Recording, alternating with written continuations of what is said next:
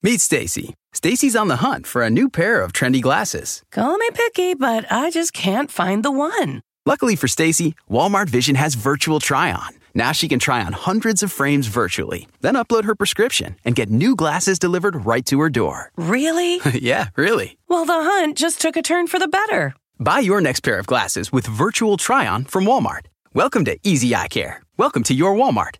Restrictions apply. See walmart.com for details.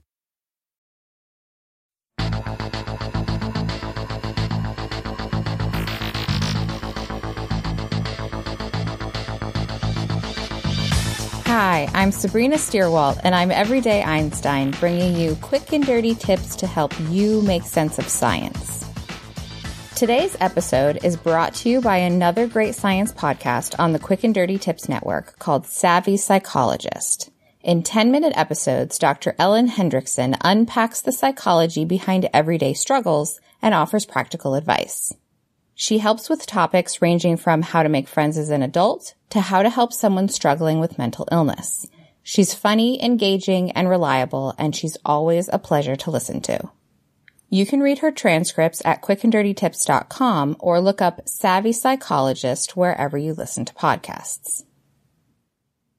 If you believe in ghosts, you are far from alone.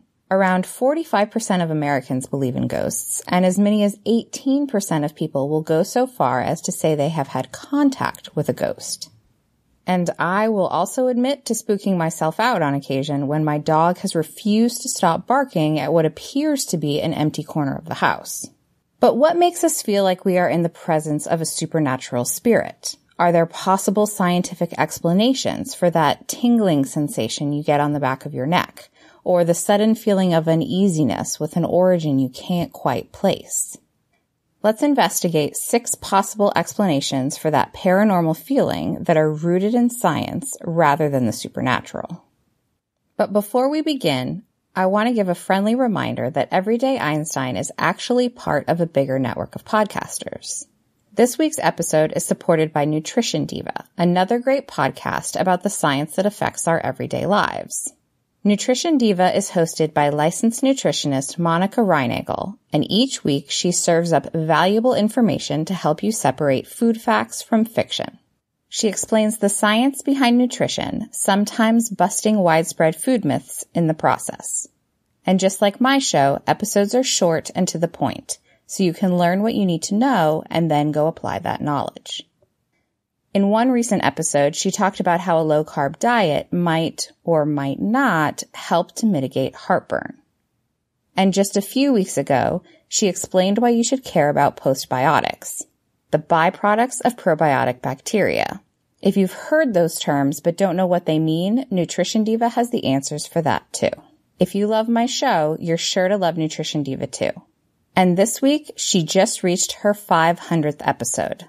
On behalf of the Quick and Dirty Tips Network, I'd like to give her a warm congratulations for hitting that major milestone.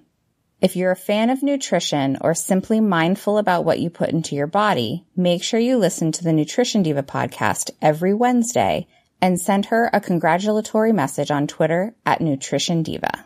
You can check out Nutrition Diva on your favorite podcast platform or at quickanddirtytips.com. Now back to ghosts. So what are some possible scientific explanations for when we think we are experiencing the paranormal? First, low frequency sound. Just as the human eye can only see light at a range of frequencies, for example, we can't see radio waves, the human ear can only hear sounds in a range of frequencies. Above about 20,000 hertz, sounds are too high pitched for our ears to parse them like the echolocation calls of most bats that fall in this ultrasonic range. Similarly, human ears have trouble hearing low frequency sounds below about 20 hertz, known as infrasound. But such sounds do not go totally unnoticed.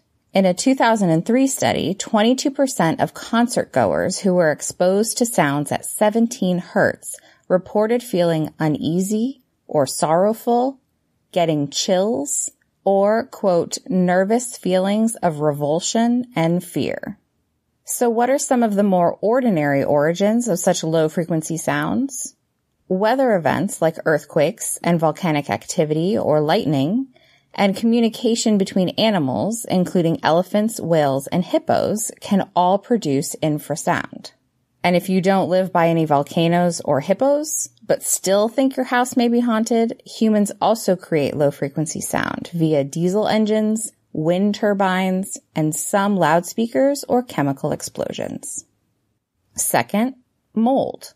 Breathing in toxic mold can be bad for your respiratory system, but it can also be bad for your brain.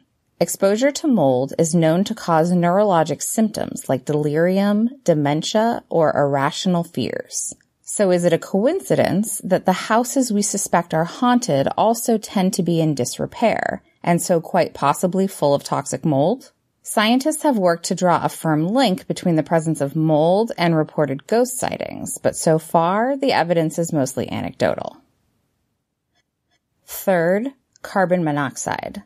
Just as breathing in mold could lead us to see, hear, and feel things that aren't really there, so too can breathing in too much carbon monoxide.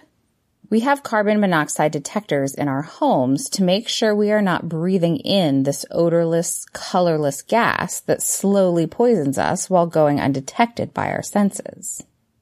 But before a carbon monoxide gas leak poisons us, it can cause auditory hallucinations, a feeling of pressure on your chest, and a quote, unexplained feeling of dread an often told ghost story from the 1920s about the so-called H family who moved into a new house only to hear footsteps, see apparitions, and feel malicious paranormal presences turned out to be the result of carbon monoxide poisoning from a broken furnace.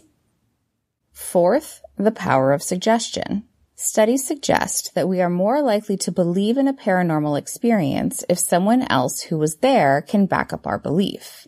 So while we might be able to convince ourselves that we were somehow mistaken about what we saw or heard, we tend to put more stock into someone else's eyewitness account if it also backs our suspicions. So our belief in ghosts can be catching. Similarly, I would like to extend an apology to anyone I ever played the game of Ouija with as a kid.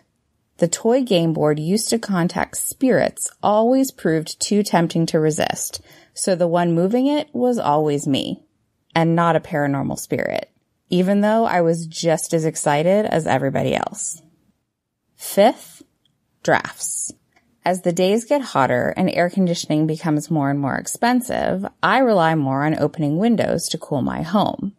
Opening windows on opposite ends of a room can create a nice breeze but it can also create cold spots as airflow outside changes, causing cooler air to enter a warmer room. Drafts can also sneak in through chimneys and cause doors to slam or door knobs to rattle.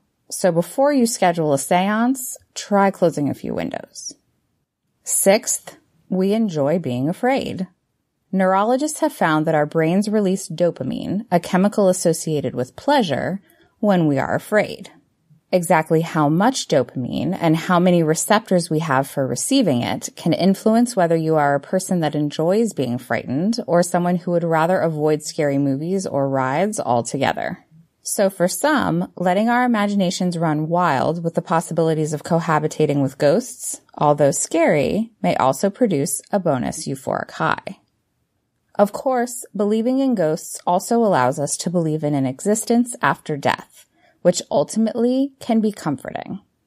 That is, if you can get past the feeling that someone is standing just behind you as you listen to this. Until next time, this is Sabrina Stierwalt with Everyday Einstein's quick and dirty tips for helping you make sense of science. You can become a fan of Everyday Einstein on Facebook or follow me on Twitter where I'm at QDT Einstein. If you have a question that you'd like to see on a future episode, send me an email at everydayeinstein at quickanddirtytips.com.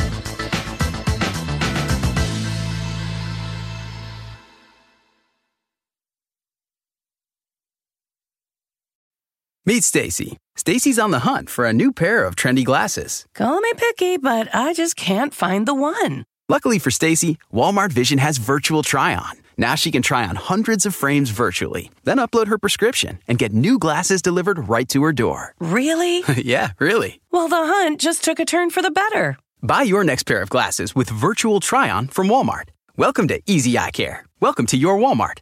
Restrictions apply. See walmart.com for details.